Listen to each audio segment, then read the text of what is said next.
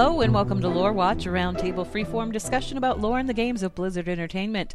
I'm Anne Stickney, one of two lore-focused writers from Blizzard Watch, and I've got both my wonderful co-hosts with me today. First up, he's the other lore-focused writer over on Blizzard Watch. That would be Matt Rossi. Hey, Rossi. Hello, everyone. Happy Canada. How are you today?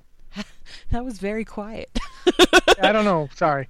Yeah, hi. It's Canada Day. I Uh, was for- like, Happy Canada Day, except you're being creepy, so I don't know if I mean it. I wasn't trying to be creepy. I'm just a little tired. That's all. We. It's been kind of a. It's been. It's been a weekend. Let's just say that. All right. But uh, yeah, it's. It's cool. I've been playing a lot of Diablo and World of Warcraft at the same time, kind of. Not like not literally at the same time. I was like to say don't have them both up- simultaneously, because that's a feat. yeah. But no, the reason I've been doing it was because I didn't know this. There's an achievement you can get if you talk to Deckard Cain before he. Oh, it's a it's games been out for like five years. Yeah. Before you, if you talk to Deckard Cain before he dies, yeah, uh, you have to talk to him a lot. Like Yeah. have to keep coming back and talking specifically to him, yeah. and you can get an achievement for it. Okay. I didn't have it. Which one is it? It's it's called Stay a While and Listen. Oh, I have that one. Yeah. But that's people do. because I obsessively talked to everyone in Diablo while I was playing it. Like, every opportunity I would talk I- to people, just in I case. usually do, but I guess I didn't talk to Deckard. Like, I, I guess I got to a point and thought he was done, and never realized that you could keep going Ah. back to him and getting more out of him. What's really funny is he's standing there next to the stranger, Yeah.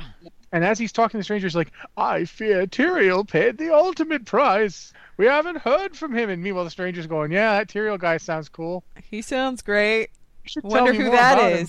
Yeah, it's it's actually it's very funny. But he- so I was doing that, and then I was thinking to myself, I tried. them. I have I've been completely disinterested in mage towers this entire time. Yeah. But they're going away fairly soon, so everyone's like, "Oh yeah, I just did my mage tower." So I'm like, I guess I'll peek my head in and try one, because I did the quest leading up to them because the story stuff's cool. Yeah. I go in and I do like a mage tower, and I get destroyed Yeah. by this mage tower. So I'm like, yeah, I'm done. So instead, I spent my time going through old Draenor quests to see if I missed any zones, like if there's any quests in any zones that I missed. It turned out, um, you know how Gorgrond has the two branching paths? Yeah. I never did one of them. Oh, Uh, not even of course, in beta? No, I never did it. Well, I may have done it in beta, but who remembers at this point? That's been a long time. But uh, in terms of achievements and stuff, I didn't have them done. Oh. So I went on. Uh, I don't have like I got rid of my Tauren. Like I, I race changed them to Lightforged because I'm you know feeling kind of depressed about because stuff. Light Forged. Yeah, well then that too. But also, I got one of my Lightforged to max level, and then I was like, I'd like to have a couple more, so I do. But um, I, I need to I need a horde to get to max level on it for uh right. for the for Zandalari druids. So I've been leveling a a, a Tauren through. All right, right now the Tauren just got to Gorgrond, so I'm going to be doing that next. So Okay. that's been me. We can Um, move on now. Also with us, and, and quiet through all of this, thank you, is our Jeez, other is lore. shut up? Is our other lore aficionado and shaman columnist, and that would be Joe Perez. Hey, Joe. Hey, uh, how's it going, everybody? How's it going? What have you been up to? Uh, battling the Mage Tower, which Oh, has been my been nemesis for the last two weeks. Did you beat it? Finally, so I, I, I encountered this weird. I, I don't know how else to say it. Like the only thing I could think is of a bug, because I like went through like log diving and everything else. Like I would consistently get up to the last encounter, which is fine, and then there would be nothing happening, and all of a sudden Jared would just die, and he would just go from 100 to zero hit points, and I'd go through the logs, see what happened. Literally nothing happened to him, and this happened for like two weeks straight. Of I would get all the way to the end, he would just die right, and it was always within like the last like two or one percent of the boss. And so finally, I'm like, I'm like, I'm doing it like once a day. I'm not doing it like for the last three days. I'm like, once a day, that's it, no more, no less. Just that, that's all it's going to be. Um, and I don't know if they fixed something or did something, but I know there was an update that was pushed a few days ago. Um, and I finally managed to get through the re- through the encounter. Like I'm sitting there, I'm like, I'm watching the boss's health. It's like three percent. Okay, this is gonna this is gonna screw up anytime. Two percent. All right, here it comes. Here it comes. Wait, wait, he's not dead yet. One percent. Wait, Jared's still alive. Zero. I won. Wait, what? What, what just happened? Uh, and, and this was important to me because it's the one skin like I absolutely love the Resto Shaman skin. Um, it's just like this cool like geode rock ice thing, and it's just like it fits so well with the the shield and the scepter that it's like, yeah, I want to I want to wear this forever. So See, I poked my head in there just to check out the rogue one because I hadn't actually poked my head in there. So I poked my head in there and did a dry run. And the dry run, I got him down to like, I don't know, 60% or something. And then I died. But it was to mechanics because it's all like floor mechanics and stuff. Mhm. Um, and I wasn't. I was only like half paying attention. I wasn't really, really focused on stuff that was going on because I was listening to a podcast at the same time. I need to not do that. I need to just like focus on the mage tower if I'm gonna do the mage tower, and then I think I'll be okay. But yeah, it, it just it, it was it was wow. They just decided to make you use every tool in your toolkit, huh? Go figure. So I didn't go back to it, but I will go back to it. Um, however, I did finish grinding out Ravenholdt reputation. Hey, that seems pretty good. Like you know, I got the not a bad use of insane title. I got the insane title. I didn't realize it, but Ravenholdt was the only reputation that I needed to ding that achievement. And I've been sitting here Oh, wow. at three quarters of the way through Revered with Ravenholdt because I just gave up on pickpocketing block boxes back. I don't know. And I was only doing it kind of halvesies back in Mists of Pandaria, and then Sure. everything else happened, and I got distracted. And then I was listening to these podcasts, I'm like, oh, I'll go pickpocket lockboxes in Lower Blackrock Spire because that's easy to do while I'm listening to a show, right? It's like a mindless thing to be doing. And as soon as I dinged Exalted with the dudes, the insane thing popped up. I was like, oh, well, that's a thing. I didn't realize it would do it. I thought I still had some other step that I had to do, but I did not. So that's cool. Anyway, hi guys. Welcome to Lore Watch. we talk about World of Warcraft lore and other lore as well, but today we're kind of focused on World of Warcraft lore. Um, last time we were out, we were talking about Before the Storm, Christie Golden's latest novel. I hope you guys all had a chance to read it. If you didn't, you should. It's real good.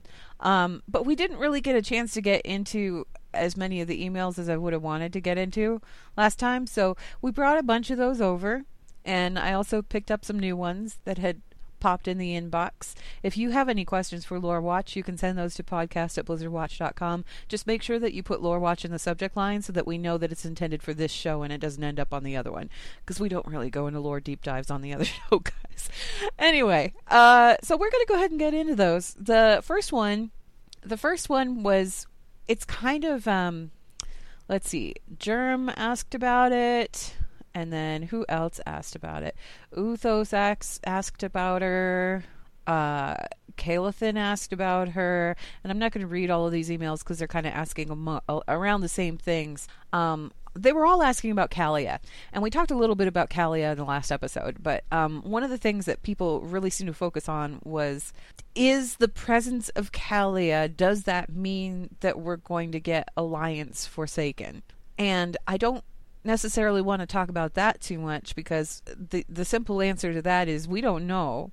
I mean, we don't work for Blizzard. We don't come up with the full game plan for these things. We can just kind of conjecture stuff, but we can't really conjecture a playable race based on a single character's introduction. Yeah, we could guess which ones are possible to add, but we can't Yeah. tell you what they're going to do. Yeah, and um, since there's only one Calia right now, don't really know what that signifies for anything going forward. But um, I thought it would be interesting to talk about Calia and what she is exactly, like what she represents. And we did touch on that a little bit because we we talked about how the Naaru used Faol and also Anduin to kind of bring her back. But she's not really a Forsaken, is she? No, I wouldn't say she was a Forsaken. I'd say she's undead, but the means of her undeath seems to be completely different. Is Yeah, she I mean- undead or is she like light forged in Well, a I don't think different sh- kind of way? See, I don't know because like there there's a lot of shades of undeath. She was definitely dead before she was brought back to life or whatever it is she's in. So I don't necessarily think it's light forging because from what No, we've seen f- from the light forge, they're all alive when they get forged. So The, the book is pretty specific on the fact that she is dead. Like Yeah. her body is dead. It makes a lot of point that she she is now like the Forsaken. So that would that to my mind that says she's undead. You, we know that we can have undead that aren't Forsaken. We have the Risen in the game right now. They're undead. They're not Forsaken. Um, we have various old ghosts. We've got the ones at Blackrock hold the undead Yep. there, they're also not Forsaken. Uh, Undeath well, is and something that also, I mean, you look at the Scourge in general, the majority of the Scourge is not Forsaken. What makes a Yeah. Forsaken a Forsaken is that they were mindless Scourge and then they got their free will back. Yeah, Calia never went through that phase. She was never mindless and then got her will back. Her body is not decaying, as far as we can tell. It's being held in like a, a light-based stasis. Um, so there is, It wasn't a resurrection, is the thing. yeah, it was. Well, it, it, it wasn't a resurrection like the way Anduin resurrected Varian. When when Anduin resurrected Varian, Varian br- started breathing again. He, was brought alive. him back he was to alive. life. Yeah. Yeah. This is, this is definitely a. Tra- I was gonna say this is definitely a transmogrification of some type. It's it's into not- Ashkandi. No, sorry, I have she's right now. Ashkandi now. Um, but uh, like it make it makes it makes a little more sense too because undeath is that weird gray area that as players even we don't know a whole lot about. We know that it can be a thing. We know that there's magic that enables it, but we don't know everything that can be capable of it or everything that you know. We don't know the shades of gray within the spectrum of undeath, right? We don't know all of it. She brings to mind Zeliek, Yeah. but we don't know. Because For that matter, Zeliek, Zel- Zeliek was a for- scourge. yeah, for was people straight- for people who don't know about Zeliek, um, he was one of the original four horsemen. Is he still there in the new Naxxramas? And Yeah. as of eight, level 80, he's in that one, yeah. Okay. The only one they replaced was uh More was. Mograine. They Okay. replaced him with uh, I Rivendare. Can't remember. Rivendell. Rivendare. Yeah. They Zeliek was a paladin and he was raised and forced to be a four horseman, but he still wields the power of the light. And the reason that he can, or the reason that's been stated that he can, is because his will and his faith was so resilient even in undeath that the light would still like his conviction was so strong that the light would still obey him. It tortures him to use it in theory because there was that whole uh, Ask a C Dev thing where they were talking about Forsaken and the light and all of that, and they said that Forsaken that are using light magic are incredibly disciplined because using the light actually hurts like it burns and cauterizes at the same time. So when you're using the light it's this really excruciatingly painful thing. Um so forsaken priests that follow the light they're they're really like kind of torturing themselves but they're doing it for the light or whatever they have to have a tremendous amount of conviction to do it That's I'm- an interesting thing because Faol doesn't necessarily show that. no he doesn't But that doesn't mean he isn't going through it. He just might not say anything. and that takes again a tremendous amount of discipline to be able to like to have that kind of power to wield that kind of power and do that even in the face of whatever agony it might put you through And I think, you know, the point you made before is that pretty accurate. Well and and the thing is is like Calia Calia's been infused with the light like right off the bat. The Naaru shot her with a jolt of it and and brought her back from death essentially. So she's like a different animal altogether. She's not even like i don't know if we can call her a proper undead in the way that we've thought of undead up to this point. You know what i mean I would be comfortable calling her undead. I would not comfortable calling her a Forsaken. Yeah, I would, agree, a I would agree with Rossi on that one. Yeah. Um, but then, I mean, we may find out later on that the kind of undead she is is very different. Because that's the thing, we don't even know. Like, we know that undeath is not powered by the, the shadow or the void, and it's not, you know, up until now, it hasn't been powered by the light. This is the first time I've ever heard of the light, you it's know, like doing it's like the naaru just up and decided to make their own valkyr Well, Yeah. you know what? You know only what they made it about, out of a human you know what i Oh, mean But they had an Oh, God. opportunity. To, they had an opportunity to guys, that guys, earlier. guys, stop, stop, stop, stop, guys. that's you're you're kind of actually, that's what they are. yeah That's what the Valkyr are. yeah the ones at least the ones that served Odin directly, they're light infused beings that are dead. yeah They're dead things. They always have been. S- The spirit healers are too. yeah Because spirit healers are just Valkyr who refused to serve Hela. Hell I've yeah. been- I, I've been working on this um, series of Know Your Lords. I don't know if either of you have been reading them or not. Um, last week I was talking about like the history of the light and the void and everything, and then this week um, it goes up tomorrow. But I was kind of going into that a little bit further as far as uh, the light and the void and the burning crusade and how they all interact and play with each other and where Sylvanas fits into all of this and um, kind of delving in a, a little bit into what we saw in the Three Sisters comic. Um, and it's caused me to take a closer look at all of this stuff. Uh, Calia, Calia's fate in particular, but also uh, Sylvanas and her origins, and, and like the Forsaken, and how all of these creatures kind of interact with each other. Calia represents something really weird and different, and the question in my mind is, and I don't know, maybe you guys have some thoughts on this. If the Naaru could do that to Calia and she was dead, could the Naaru do something similar to Forsaken that wanted to step beyond the bonds of what they were? Or would that be an impossible task because they've already been risen another way? My question though is why didn't they do that already in Northrend? Mm, yeah. Because we had that we had that huge quest, and I can't remember his name off the top of my Brian head. Bread and bread. bread. Yeah. So where he's not raised, he's not brought back as a, a light fused un No, undead they just thing let they anything like helped him pass on. Yeah, they just helped him pass That's on. one of those they quests that I've been that- looking at Guys, actually. Here's the thing, though. That was A'dal. yeah. We already know that A'dal and Xe'ra have very different ideas on how to go about bringing the light to people. The Naaru that did this was Xe'ra, Yeah. who was just a void being. She a little while ago, back. yeah, you you actually like redeem her as part We of the priest order hall thing. You don't know how Xe'ra approaches the light. That's what we're got. I mean, obviously see. she's not going to sit there and try and like hide the whole void cycle thing up her sleeve because she was obviously a void creature before. but we don't know how she approaches the light, and we don't know. We don't know if a, what A'dal said he couldn't do anything, but he took him up bodily into some place. Think about what that says. He couldn't stop the plague from killing him, but he could take him up bodily. Why? What's the difference? What is taking Where did him he up bodily go? mean? Yeah, where is Yeah. Bride Brad right now? Now, Someplace warm and safe and happy, presumably. the quest is obviously a, it's an homage to a real life person. Right. and that's why they didn't just fix him. But that means something in this in the metafiction of the game. You you've got me thinking about this thing because you just you were just talking about the light and the void Yeah. And and the legion. The fell energy we know is created by the destruction, the mutual destruction of light and void energy. Like souls are destroyed to make it. Uh-huh. Death energy is neither of those things. The Here's Legions okay. are, are of death. So the people who listen to this, the people who listen to this on Patreon are going to kind of get a preview of what I was talking, what I'm going to be talking about in Know Your Lore tomorrow. Um, and the people who haven't, who are listening to it on the website, hey, it's in the Know Your Lore that I wrote last week. You should go back.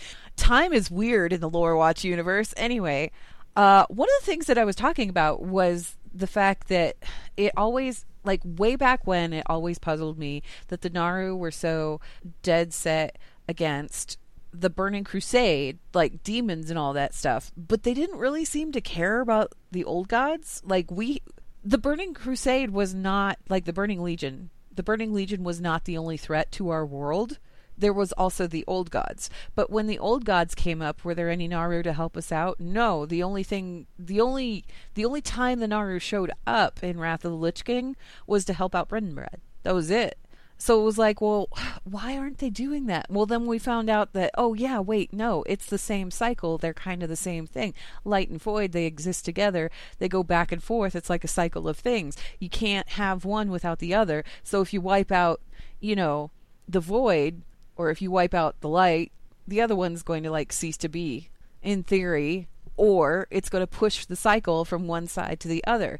And you see that in um was it Warlords of Draenor? Well, it was Warlords of Draenor where you saw it very vividly, but also with M'uru to a degree too, where you had this being of light that was drained and or forced into that void shift state because K'ure was was pretty much shoved all the way into it by Cho'Gall in Warlords of Draenor. Like we watched it happen right in front of us. Um, so it always like that part made sense to me, and then I was thinking about it, and I'm like, okay, so the Naaru are dead set against the Burning Legion because the Burning Legion wants to wipe all life out, like wink life out of existence, destroy everything, and presumably reset the universe. But the Void doesn't really seem to be concerned about this. And then the more I thought about it, the more I was like, well, no, they wouldn't be concerned about it because an absence of everything alive isn't really going to deter the void in any way. If anything, it's going to make it easier for it to grow and consume and all this other stuff. It's going to make it it's going to foster the void. Sargeras was dead wrong. Like he doesn't want to put an end to the universe. He like his his little burning legion that he put together is set on wiping all life out, right? But that doesn't do anything except get rid of the light force. It doesn't do anything to get rid of the void force. It might it might get rid of things for the void to consume, but it doesn't matter. The void doesn't need to consume. It just needs to be, right? Well, no, that's not that's not how it works in the Warcraft cosmology, though. Void doesn't. Void isn't an absence of of light. Void is created by shadows in light. It's created by eddies. You, without light, there's no void. That's the weird thing about the Warcraft cosmology. That's what. That's why I'm always having a hard time with this. Like I'm well, not and I saying feel you're like wrong. I feel like that's just one perception of it, though, because every time we see it, like when we see it with the Naaru, the Naaru are working on this cyclical nature, right? They are creatures of light. At some point, they go into a void state. It is a natural part of their life cycle. They stay in that void state, regenerating for however long. D'ore was regenerating for like a thousand years, and then they're reborn in their light again. And it goes back and forth and back and forth and back and forth, right? The Yeah, I'm just thinking Naaru about the really ones. annoying- Okay, but the Naaru are the ones who keep talking about cycles and circles and how the circle must keep going and all this other stuff, right? I feel like what Sargeras was doing and the reason that the Naaru were so dead set against him, it wasn't that he was trying to unmake the universe or anything. It was that the universe itself exists in that same cyclical nature as the Naaru it has a light phase and it has a void phase and it has that weird in between thing that created the twisting nether and all that other stuff. And what sargeras was doing with the burning crusade he wasn't like resetting the universe as much as he thought he was resetting the universe. He was just pushing the universe into a void state like cho'gall did with K'ure and that's why the void wasn't like directly working to oppose sargeras or anything. They didn't care. They didn't care about the demons they didn't care about like they weren't there they were there to like take advantage of what was going on but they didn't care about the fact that the burning legion was using void energy they were perfectly okay with the fact that the like do you, do you see what i'm saying oh, I understand it. I just don't know that I agree with it because I don't know. Okay. Like I, I can't quite get past that idea that the light came first and the void only exists as a as eddies in it. Like I that needs to be addressed because they put that in Chronicle. And the thing is, Yeah. is like, I, I, feel like though, because like the light was there, and then it naturally started creating the void. Well, the void is there. We've seen void creatures, and we've seen void creatures come around full circle and go back to light again. Sometimes they get a boost, or sometimes, like with D'ore, it just happens. They're they're like nearing the end of that cyclical cycle that they've got going on. Um, but the thing that the thing that the the main point here though and let's go back to this whole Sylvanas thing. In Three Sisters, the Void is terrified of Sylvanas, which is kind of impossible to think about because it's these are two primal cosmic forces. Like these are the things that created everything, and they're scared of Sylvanas. So why is that? And the more I thought about it, the more I was thinking, well, she's not part of that cycle. She exists outside it. She she's not life. She's not chaos She's or not death. part of a natural order. Yeah. No, she's just there. She's stasis. She's just there. She exists. That's it. They do not all, live. They do not die. they are outside the cycle. all all that she is focused on at this point is making sure that her people exist. They have no purpose. There is no purpose beyond that. She hasn't thought of one for them. They're just there. so that is some interesting backtracking then to to what happened with Calia then because we have a Calia Naaru. was created as an undead, but she exists within the cycle. Does she? The Naaru made it happen. Does doesn't she mean though? she existed in the cycle. That means I don't Naaru know. have- We that, this is what I'm have. We have a cycle. we have a Naaru who was just well relatively recently part of the Void, now is light, understands it. What if that? What if they're trying to break the cycle? I don't know. Either they're trying to break the cycle or they're trying to bridge the cycle. You know what I mean? Well, I don't understand the bridging part of it. Like the breaking of it makes sense. But like, okay, so so when I say that the Forsaken exist outside that circle, I mean they're like they're not part of that. They're they're they're like other. They're this other thing, right? Calia, in being resurrected by Anaru, is that half step in between outside and in it. She's the bridge. So can they bring more people? What I'm wondering is, can they bring more people, more Forsaken from that other? Can they slide them back over a half step? see, but that, that that makes the assumption though that then they're part of that cycle then, and then can either transition from light to dark or can die. And And if they can die, then that's fine. Some of them want that final death. sure, and that, that we would do. Here's the thing, though. We, we do know one thing. Yeah.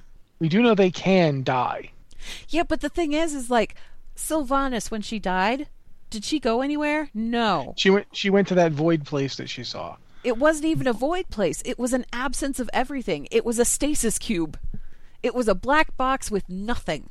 Yeah, but that's still death. We, we don't know. Well, you know, hold on a second. We don't know that. And I think I get what Dan's coming at, at, at getting it at wasn't here. the which is, void. what if, it was but what something if- other. It was an other where she didn't have a corporeal body, but it was still the other where nothing happened. if- yeah. So it's like, what if? What if? I, I get what you're saying now. Not bridging, not sort of bridging the cycle, but sort of bringing them back in so that when there is if that they die, for that, when they have that final they death, have a way to go. Yeah. there's some place for them to go to because w- as it stands right now sylvanas when she died when she threw herself off the frozen throne she went into a place of inter- like it was black there was nothing there it was just her with her thoughts she saw arthas who was the lich king who died and went to the same place apparently because this is where you go when you undie if you want to put it in that terminology and it's not so it's it's not an like- afterlife. It's just You- the absence of existence. Here's the thing, though. That that kind of begs a couple questions. Number Yeah. one, Sylvanas died on top of the frozen throne. She threw herself off of it. In fact, Yeah. we have since seen Arthas's spirit, and we've seen. Uh, oh, I want to say Nozdorma, but that's not the right guy. Ner'zhul. We've seen Ner'zhul's spirit. They continue to exist after a fashion. Mm. Within the And- shards of Frostmourne. No, within the helm. I mean, we went into the Or the shards of Frostmourne, Was but it it's the, helm Okay. that seems to be the place they were actually residing. okay. It, that's, but you but know, the- either, they either were way, referred to as echoes, though. But what does that mean? So I'm wondering if this is a concept that is like the whole absence of soul, you know, does not necessarily mean the absence of life, but like the absence of soul means that there is no entrance to that cycle, that there is no like the soul's already moved on, but the mind, the the essence of that person's mentality, uh, the total of their memories, like what what if all forsaken are nothing but echoes, right? Like what if that that's what they are? They have the thoughts, they have what they think And are that's feelings so sad to think about. it, it, it but i mean and hence the name forsaken um just fitting in perfectly with that like what if what if that's their ultimate fate is because their souls have essentially already moved on because when they were reanimated right when the undead were reanimated they were mindless slaves they didn't have to have souls in order to I do don't know bidding if their They just- souls have moved on though, because the Well- thing is, is like they were interacting with the alliance, like the, the Desolate Council that went to the whole meeting, the oh, gathering. Hold, hold on a second. I, I'm getting to there. That that, Okay. that goes back to the echoes thing. Okay. But like back during the time when they were just puppets of of the Lich King, when they were part of the Scourge, you didn't have to have a soul or their own bodies shoved back into them. In fact, I think Death Knights are the only thing that they've made any reference to souls being shoved back into bodies to bring them back to life. well, I yeah, could be that was Gul'dan mucking around But with things. Yes. Right, but I could be wrong. But that, that's the only reference we have to any undead where the soul's been shoved back into the body. So what if the life force or the energy or Well, the necromantic that are reactivating them? Wait, let's go back a minute because Sylvanas herself, she was a corpse, and Arthas ripped her soul from her body and turned it into a banshee, and then she reclaimed her body later. Sure, unless she is just the manifestation of that her basically her mentality given form through necromantic energy. Oh. Guys, guys, we're getting to the point where we're actually going to have to try and figure out what a soul is, and I don't think we have the time. but, no, but, the, but my idea, my, my, the idea is that when they were released from the control of the Lich King, they still had that animating energy, and then had their echoes of thought, their echoes of self. Yeah, So but they- again, it comes back to the Dude. same thing, though, man. If you're going to keep saying animating energy, what are you talking about if that's not the soul?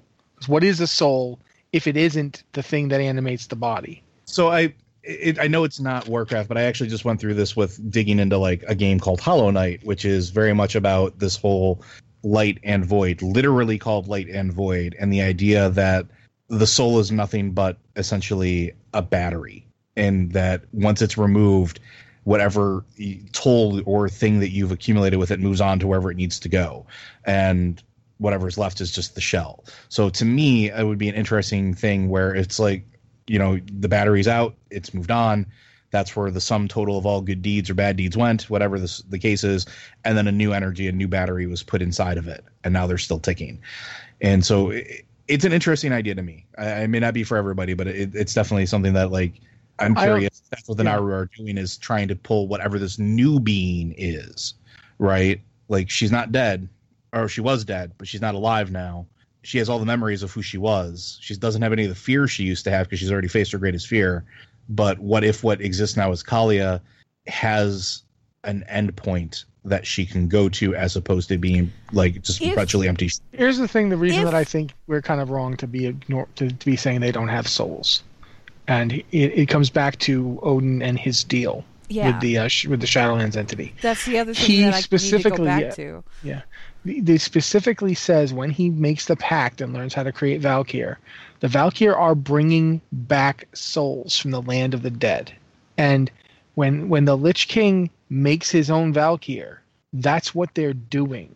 That's strictly it's like it's in Chronicle at this point. That's what Valkyr do. They go to the land of the dead and they bring the soul back. But, so if if we're you know the one of the problems we have is that we're talking about stuff that's kind of half formed and half said. Mm-hmm. But Chronicle is pretty specific on these two points. One that light came first and then void came after it, and that other that souls are being brought back from the land of the dead. If and you would... are forsaken, you've got a soul it's in that rotting body. That's the horror show. If you were a, if you were raised by a Valkyr, yes. But what about all those undead that were scourged that weren't raised by a Valkyr and were raised by whatever the plague was that ran through them, or That's the ones that, that I can't answer. But yes. we do know this much: Ner'zhul's power was the one that made the Valkyr that are doing this. And we already covered that Ner'zhul is the one who put the souls of the Death Knights back into their bodies. Um, it seems an awful lot like I, don't know. This is one of those places where, I, again, we're going to starting to get into debating on what a soul is, and we Lore don't have Watch, enough time. Where we talk about what's a soul. No, um, yeah, but but but I do like the idea. Let, get, let me get this one point out. Every Forsaken was mindless and then started getting their mind back. You were the one, you made the point that they didn't need their souls, but here's the thing: it's their souls are unimportant to Ner'zhul. It was their minds he didn't need. He, he wanted them mindless. to be mindless so that they'd yeah, follow sure. orders, basically. Mindless was one thing, soulless is another. For all we know, the soul is the only absolutely all important part of this deal because that must be bound into the body. I don't need it to have a mind. Obviously, we need just need like some sort of tutorial on necromancy. do they have a wiki how for that? Like, yeah, but it, and I like the idea that, and I like the idea though. I like the idea that Anne had about like maybe maybe the the Forsaken, maybe the Scourge, are sort of half formed essentially because Ner'zhul didn't truck in light energy, right? Like that no, wasn't his thing. It wasn't and so, his thing. And so if that was where this all came from, it's like a half finished process. It and, well here's here's my thought and that's this, why though. that's why she needed light and dark or well living and forsaken to do it if Calia is essentially a Valkyr quote unquote. I'm air quoting here because again, this is all tinfoil hat stuff, guys. Keep in mind, like for the listeners at home, we're just kicking things around right now. um, but if Calia is somehow a Valkyr for the Naaru, like a Naaru created, a Naaru born Valkyr, what does she raise? Like, does she go make her own? Does she go find dead bodies now? Or, or does she go to the Forsaken and say, hey, I can help you out? Like no, what's that's... her purpose? And i guess that's the big thing here is what is Calia Menethil's purpose now? And when are we going to see that pop up? I still feel like there's there's an, there's more to this in the concept of killing everything might actually be a threat to the void. Yeah. Because it, it's not just going to void around the universe and you know it doesn't matter if it's dead or not. The void might actually so. need if See, the void I don't think needs, so. The thing is, Rossi, you're, you're saying Chronicle said that the light came first. Well, yeah, the light came first, and then the void naturally came after it. Like there No, was no, it's- nothing to create the void. The void just showed up to play. Here's my thing. No, this this is, I'm not going quite where you think I'm going. I don't think. Maybe let me let me get spit this out, and maybe I'm wrong. But what I'm looking at here is the void seems to be an active thing. It needs things to be. It doesn't.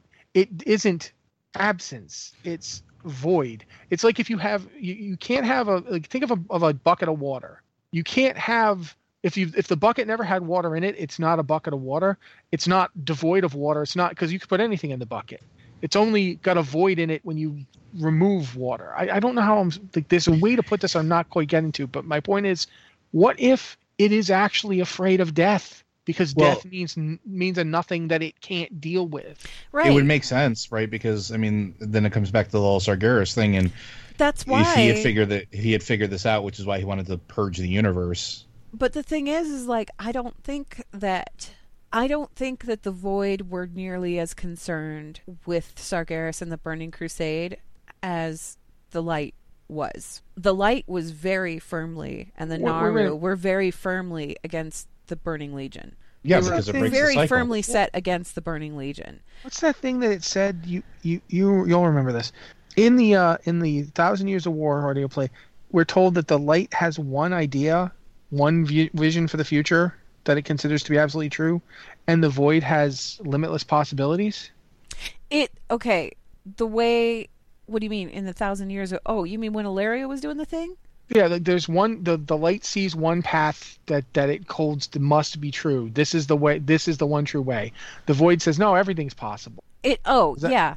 Yeah, they were What have you- well. what it's, it's all about like possibilities and stuff. It's the light sees one path, one possibility, and then shuns all the others as lies, essentially. And the void sees every possible path and sees them all as truth. Sylvanas, when she dies, you you said this doesn't go anywhere. Sylvanas is an absence of possibility. Yeah, that would be the void's ultimate enemy. If Yeah. if the kind of undeath she is trying to bring to everyone is stagnant, if it is stasis, if it's it has stasis. no if it's got no changes and no possibilities to it, then the void would fear it because it's it's it's the void isn't nothingness. The void is everythingness. Yeah. Well, and like I said, it, it's. I mean, this is what I pointed out in the Know Your Lore tomorrow. Um, that I was that I was talking about was that the reason that the void fears it is because the void sees all possibilities. Right. Sylvanas represents the absence of possibility. She's going nowhere. She's doing nothing. She just exists. Yep, she's static. She's she's stasis. She represents total stasis. And what is she trying to do right now? She's trying to foster stasis. She's trying to kill people, raise the Forsaken, so that she can bolster her numbers, right? But by bolstering her numbers, what is she doing? She's just eliminating anything that makes anything that makes up either of these two cosmic forces. She's Ethan Hawke in Reality Bites. Right. And what Sargeras was trying to do, Sargeras wasn't trying to do what Sylvanas is trying to do. Sargeras was on a different tact altogether. He he had a different game plan. And they didn't object to Sargeras's game plan, but boy do they have a problem with Sylvanas. Yeah, because he just wanted to destroy the universe, which is why they didn't fear him. And they were Death. like, "Yeah, that's okay. We'll be back." that's okay. You could go ahead and do that. We'll be back. It doesn't matter. We're going to come back. It's it's like you you can go ahead and destroy things, but it's okay because the light will come back. The shadow will. It'll all start all over again. Well, Sargeras what saw you're it all as doing a has flaw, no didn't he? point. Sargeras Sargeras Sargeras had a it all as flaw. He? yeah, Sargeras was flawed. Like the his reasoning was just incorrect because he thought by like destroying everything he could keep the void from devouring the universe or whatever. But the thing is, is like it's not. It's not going to prevent anything. It's all going to come back full circle again. You can't eliminate the cycle. Well, yeah, but that's because he saw he saw it as a flaw that had to be like corrected by expunging things. Right. But the void says it's not a flaw; it's a feature. Mm-hmm. it's not just a flaw or a feature. This It's is- it's like it's it's an essential component. and he didn't get it. He didn't get it. He thought it was. I mean, if you think about it, that's how the fel exists, isn't it? Because light and sh- and void came together and mutually destroyed each other. Yeah. That's how you get Fel in the first. That's how place. you got the twisting This nether. has all happened before. Yeah. So the void doesn't really care one way or another what Sargeras is up to because it knows. It knows that things are going to come back again because it sees every possibility and every possibility it looks at says we will be back. we are unconcerned with you. We will be back. You could do whatever the heck you want to to the universe. It doesn't matter because we will still be here. You can't just scrub us from existence. Sorry. Go ahead and do your your cute little burning crusade thing. That's fine because you know as you're wiping out these planets or whatever, it makes us, it makes it a lot easier for us to get get to things. You know, there there's not a lot of light light born creatures or light light worshipping creatures or whatever. You know, the more you destroy of the light's creatures, the easier it is for us to take over. That's what I mean when I say that Sargeras was kind of forcing that whole dark cycle of the universe, if you want to look at it that way. The stuff that he was wiping out was all pretty much proponents of the light. The creatures of the void, he was recruiting them into the Burning Crusade. He was b- recruiting them into the Burning Legion. I'm sorry. You had like agents, demons in the Burning Legion who, like, they were trucking around with the void. Sargeras didn't care. It was okay because they were using it to destroy the light stuff. Well, of course they were using it to destroy the light stuff. That's what they'd like to do. It's just, it's to me, Sylvanas is in this weird space, and and that's what I'm going to look at in next week's Know You Lore, which I haven't written yet. But she's other, and she represents something that is neither light nor void, and the void doesn't like that at all. Let's let's move on from that. Although that was kind of an interesting conversation, and I'm sure we're going to get a bunch of emails about people from people. I Uh, hope that didn't answer your question because if you that was the answer to your question, I don't know how you got there, man. Well, we started off talking about Calia. One other thing that came up from uh, several different people about Calia, uh, a lot of people were wondering Calia's husband, if Calia's husband was Bolvar Fordragon. I, I, I don't want to sound like I'm trying to ruin people's fan theories here, but no, because Calia says Calia says in Beyond in Before the Storm to to to Anduin, she's talking to Anduin about what happened to her, and she says that one of the reasons that she wanted to get close to the Forsaken was to find out any information about her husband and child, like- what happened to them. She didn't know what happened to them. If she's going around trying to find out information about her husband and child, eventually she'd probably ask someone, "Do you know such and such a person?" The first time she said, you, "Have you maybe seen my husband? His name was Bolvar." Someone would be Bolvar, like Bolvar Fordragon, the head of the Alliance for a while there. That guy died in Northrend, big hero, and she'd know what happened to him because it's just it's There's inconceivable. that nobody no at one- this point that doesn't know that he, at least he died, quote unquote, right? Yeah, it, it's inconceivable that somebody would not have mentioned this. Plus, And he pretty much he told Tirion when he put the helm on. He told Tirion. He said, "Just tell them that Bolvar four Fordragon is dead." yeah, and then Tirion made a big statue that instead showed the entire event. But one It's a big that talking statue worthy of the Marlins Stadium. Anyway, it, it's just it's not really feasible that she could have been married to Bolvar secretly when and here's the other thing a lot of people are like well who were the Fordragons were they anybody yes the Fordragons were a big deal they were a very powerful and respected family in stormwind they were nobility and one of them lady mara fordragon who we don't know her current relationship to bolvar we don't know if she was his mom or his aunt or something but we do know that she's so important that she's in the paladin order hall there's a Mhm. statue of her right there The high cleric or whatever. yeah. She's a the high clarist of Stormwind. She's the reason that many people survived to get up to Lordaeron. If someone from that family married quite frankly, if someone from that family was interested in marrying Calia, her father would probably not have disapproved of it. Terenas Even would have been like, "Yeah, sure, Yeah, let's even go if he ahead was and do even that." if he was a, working as a guard at the time, his he would have been like, wait, wait, what's his last name? Wait, who's his Four family? Dragon? The Okay. Four Dragon line. Yeah, All let's right. do let's celebrate big party. Let's go. Like there were certain there were certain families in Stormwind that were very important. One of them was the Lothar line. The uh, Fordragons were right up there. They're that important.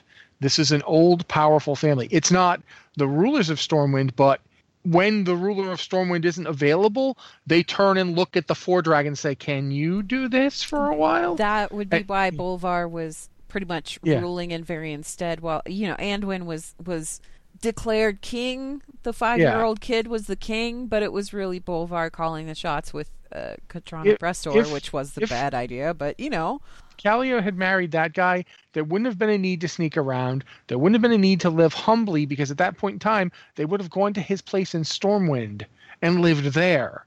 It, and it would have been a very nice place to live. And she wouldn't have been in Lordaeron. You you see where I'm going with this? Like, there's a lot of reasons why it wouldn't work. Uh, Calia and and it, it just it is it's she's too important he's too important one of the two people involved in this has to be less important than those two families in order for it to have been secretive the way it was Calia's husband had to actually have a humble birth she was Bol- she was you know. marrying way below her station. That's why she kept it a secret. yeah And It's- Bolvar Bol- really wasn't that far below her station. oh he's not a king he, you know but he certainly would have been an acceptable choice Close enough to being Tiffin- nobility to be yeah, Tiffin Ellerian wasn't a queen, but she was nobility. She was suitable for Varian to be his wife. It's the same basic thing. She wouldn't have been. She would have been going down a step, but that's only because there weren't any crown princes around for her to marry, because Varian already had a wife. That's basically the only reason that this would be a problem.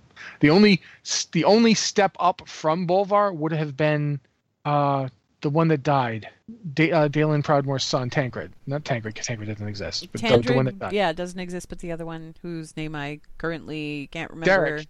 Derek, Derek thank you. That would have I'm been like, it. I know Darian it's. I know it was. It was a more normal name than Tandred was, but Darian Rin or Derek Proudmoore were the only two crown princes she could have conceivably married. That's it.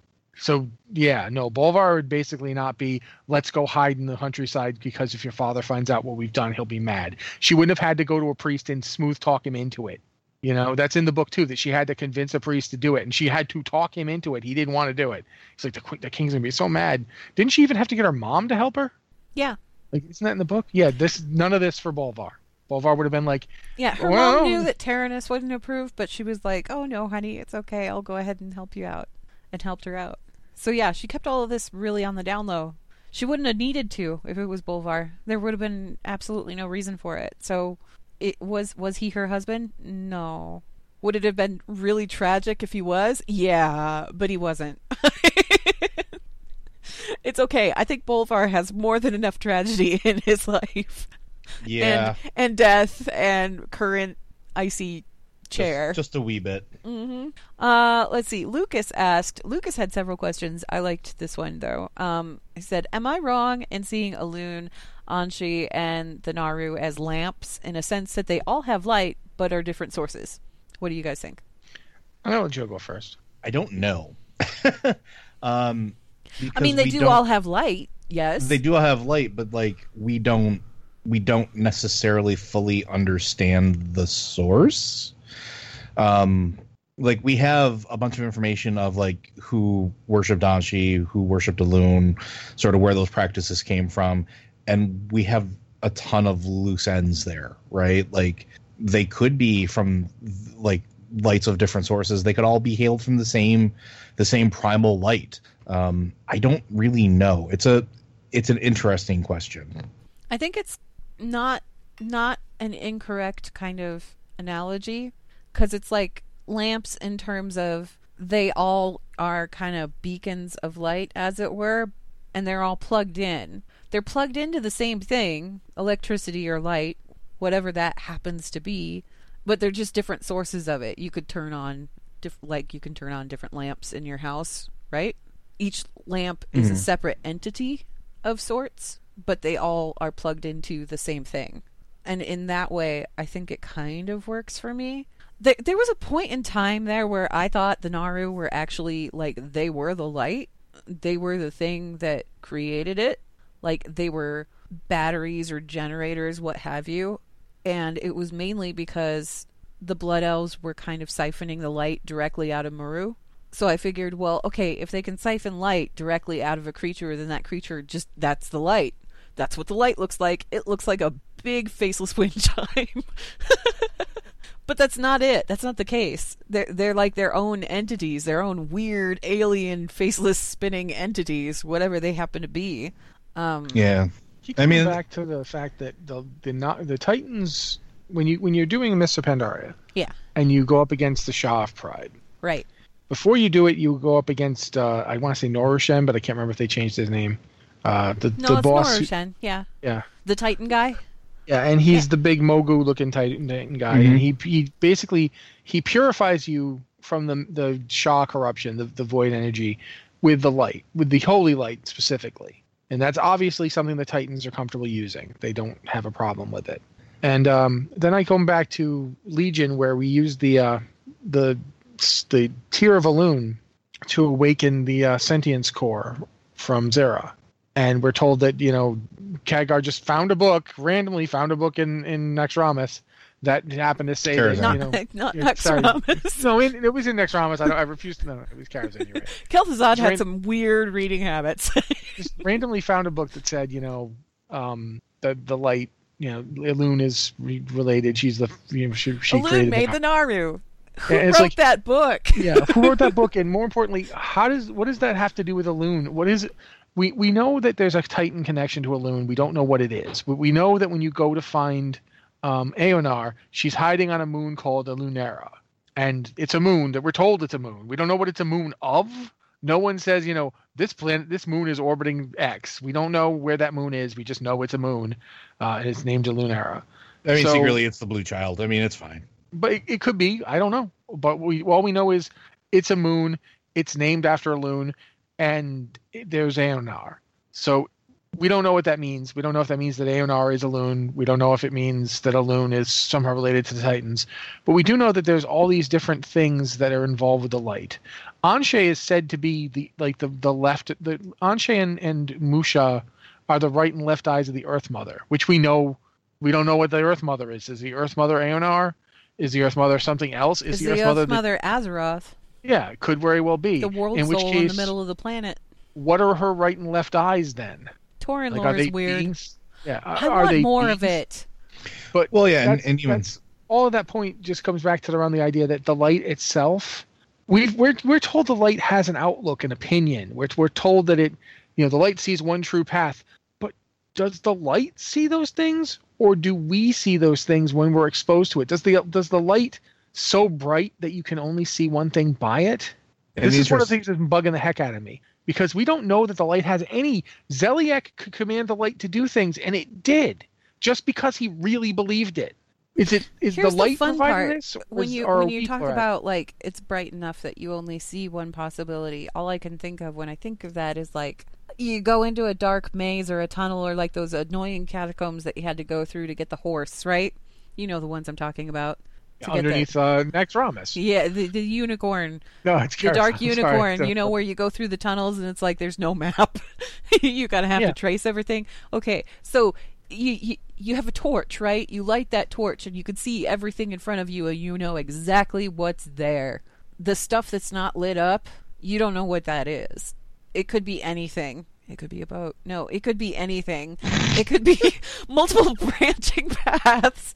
There, there's like there's multiple paths behind you different possibilities of places for you to go but the light's only going to show you one way to get through it Yeah, and I was gonna say, and the other thing that that that comes to mind too, as far as like talk about the original, going back to the the question, um, is priests because just different races priests interpret the light in different ways.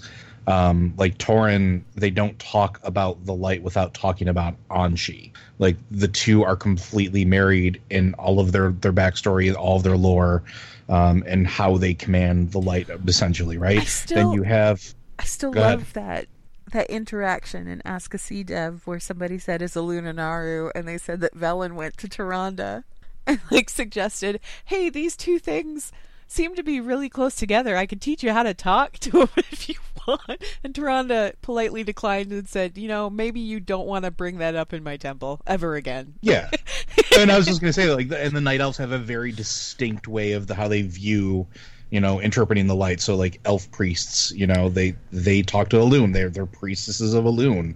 Like they they have a very distinct version of it. But ultimately, the the channeling of those energies winds up with similar results.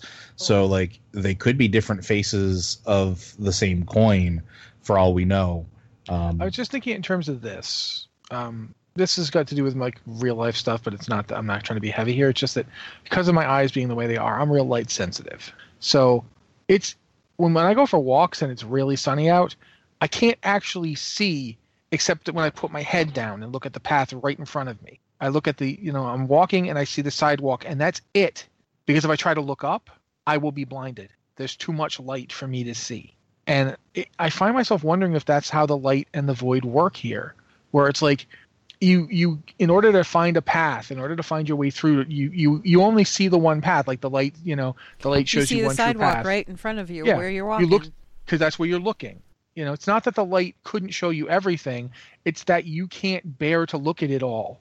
And the void, is it really that different? Like the void doesn't talk about being a blinding thing, but it show you know all paths are true because you can't see any of them. And if it tries to show you all of the distinct possibilities that are hidden within the depths You of the go void, crazy. you go nuts. So it's pretty much the same either way. It's like we we've been talking about the light came first and then the void came after, or is that actually true? But one of the things that comes to mind is, are they actually different? No, I think they're the same thing. It's just a cycle. But- and the thing is, is we always look at the void as being this bad thing, and it's because the void, the void holds everything that we fear and don't like. Darkness light- is inherently scary. The light can hold everything we like, everything we like, and we should fear. Uh huh. Like if I keep coming back to this, the, someone did a fan video of Illidan if he accepted the, the the bargain and got light forged. But think about not just the fact that Xe'ra was willing to force it on him, but the fact that it was excruciatingly painful to him. Why is it painful? Why? we- What is about the light that does this? Well, Illidan is kind of riddled with the fel energy and stuff. the fel energy point. is fel energy is just light and void coming together and clashing. Mhm. Why does why does light and void clashing create fel? Why does it create chaos? Because the void is all about every possibility, and the only way to have every possibility and never know which one you're going to get is chaos. And does that mean there's that arcane magic is the other is the entire opposite of it? Is arcane magic that order that's created when you want one path and you're just looking for the way to it? There's there's more to this than we know. And there's this true enemy thing. There's more to it than just death. with the Titans too. I mean, I don't think that. See, the thing is, is like Sargeras saw that the Void was trying to corrupt this world soul and create a dark Titan, essentially a Void Titan, and said, "Oh no, it's going to destroy the universe." No, it wasn't going to destroy the universe. It was going to wipe out the Titans. It was something they were trying to create something that not even the Titans could withstand, and that wasn't to destroy the universe or anything. It was just to spread the void. The Titans are agents of order. That's what they do. They find worlds. They set them right. They look for right, world right souls. by their definition. They look for world soul. Yeah, exactly. Right by the one definition that the light has given them. because the- they are one creat- definition, yeah. creatures and agents of the light. They work with the light.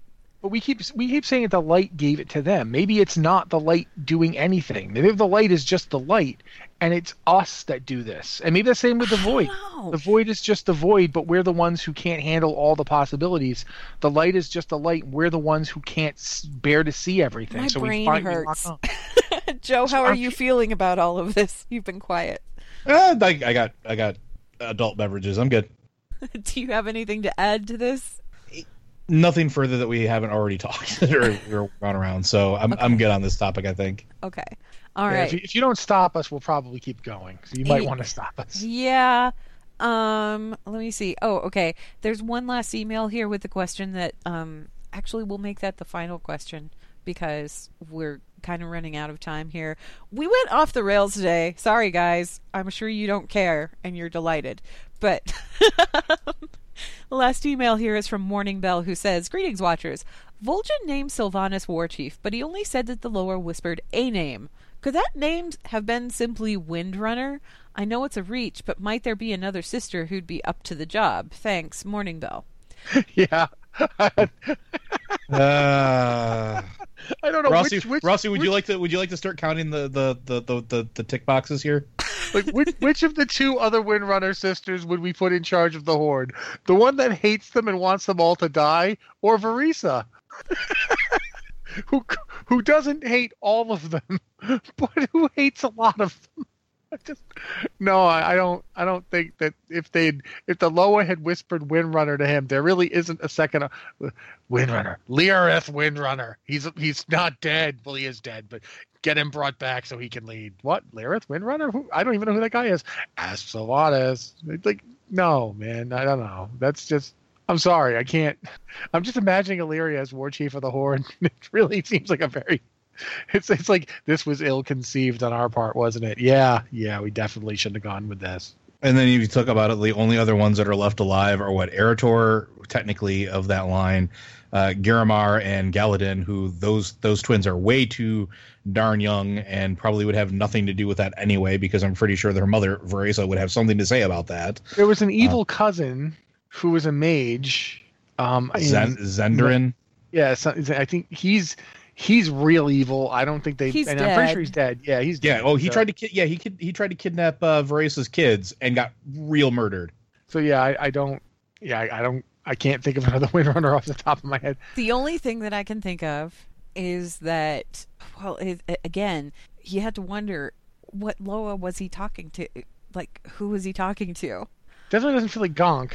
Because if he was talking to Agents of the Void, maybe they said Windrunner because they were thinking about Alleria because Alleria was busy trucking around with the Void, and they thought, ah, yeah, this one, this one's going to be a player. Or, you know, he's talking to Bwonsamdi, and Bwonsamdi says, yeah, the dead one. Get the dead one in there. I mean, that's where That'll my be great. Is. Honest, honestly, Yeah. that's legitimately where my money is at this point. Is that Bwonsamdi is just like, listen, I really like dead things. This is totally cool with me. So while I got your ear, homie, um, can we go make more of those? Because I, I need a boost here. I, I Let's- need I need I Put need the I need dead some one in this thing. charge so I that just- she makes more dead things because that's all good with me. I the find Loa of wondering why- death. Why does everybody assume the Loa were whispering her name as a yo pick this one? The Loa could have been like, not Windrunner, dude, not Windrunner. Anyone but this one. Pick the Loa cow. Windrunner. the, Wind- the Loa are like up over in like you know on on the holy mountain in Zandalar Isle, going, is he hearing mean- us right? There is another option here that I don't think we've talked about too. What's that? and that's and that's Vol'jin may have been so fel corrupted at this point from that wound that he wasn't actually talking to the Loa, and this is all part of sort of like that that creeping infections way of saying, yeah, get rid of her, make her in charge. She's going to do really dumb things and going to get herself killed. So let her just go run the show for a bit. Put her put a higher target on her back. Make it a little Like- easier for Sargeras. Yeah, exactly. Like I, that totally could have been a thing because if It you look at what happened after that, it's just like mounting aggression, mounting aggression, mounting aggression, all of this distrust, you know, and then at the end of it, leading right into to battle for Azeroth, like Sylvanas has the biggest bullseye on her that she has ever had in the entirety of Warcraft universe existing. So there's entirely possible that that that, that was part of it as well. I'm also thinking to myself, one of the things we, we've never really thought about or covered in all of this is that maybe Nathanos was just behind his throne whispering into his ear. yeah, yeah, also true. he was crouched back there. he he totally he totally is capable of not being able to be seen whenever he doesn't want to. So sure. Windrunner, yeah. I'm just picturing Wind- him like he squished back there, like with his little hands cupped by his face. Windrunner. I can't believe this is working. Now the Loa are saying they can't believe it's Man, working. he's really out of it. He can't even track me. okay. Well, that's going to wrap us up for emails and for the show. Again, if you have any emails for the show, please be sure to send those to podcast at blizzardwatch.com. Put Lore Watch in the subject line so that we know it's intended for the show. And for you guys, the listeners of Blizzard Watch, Audible's offering a free audiobook download with a free 30 day trial to give you the opportunity to check out their service. They have thousands of books to choose from, not just Warcraft ones, but there is quite the huge collection of Warcraft ones on there. Um, Warcraft audiobooks are usually pretty good. Before the Storm is no exception. It's read by the same actor, the voice actor that does the voice of Anduin in game. So it's a familiar voice, and he does a really good job reading the book. You can actually pick that up as your free audiobook download with the 30 day trial if you want to check out the book. If you haven't yet, um, you can download that or many of Blizzard's other titles, or heck, if you don't want a Blizzard title, any of the thousands of others by going to blizzardwatch.com slash audible.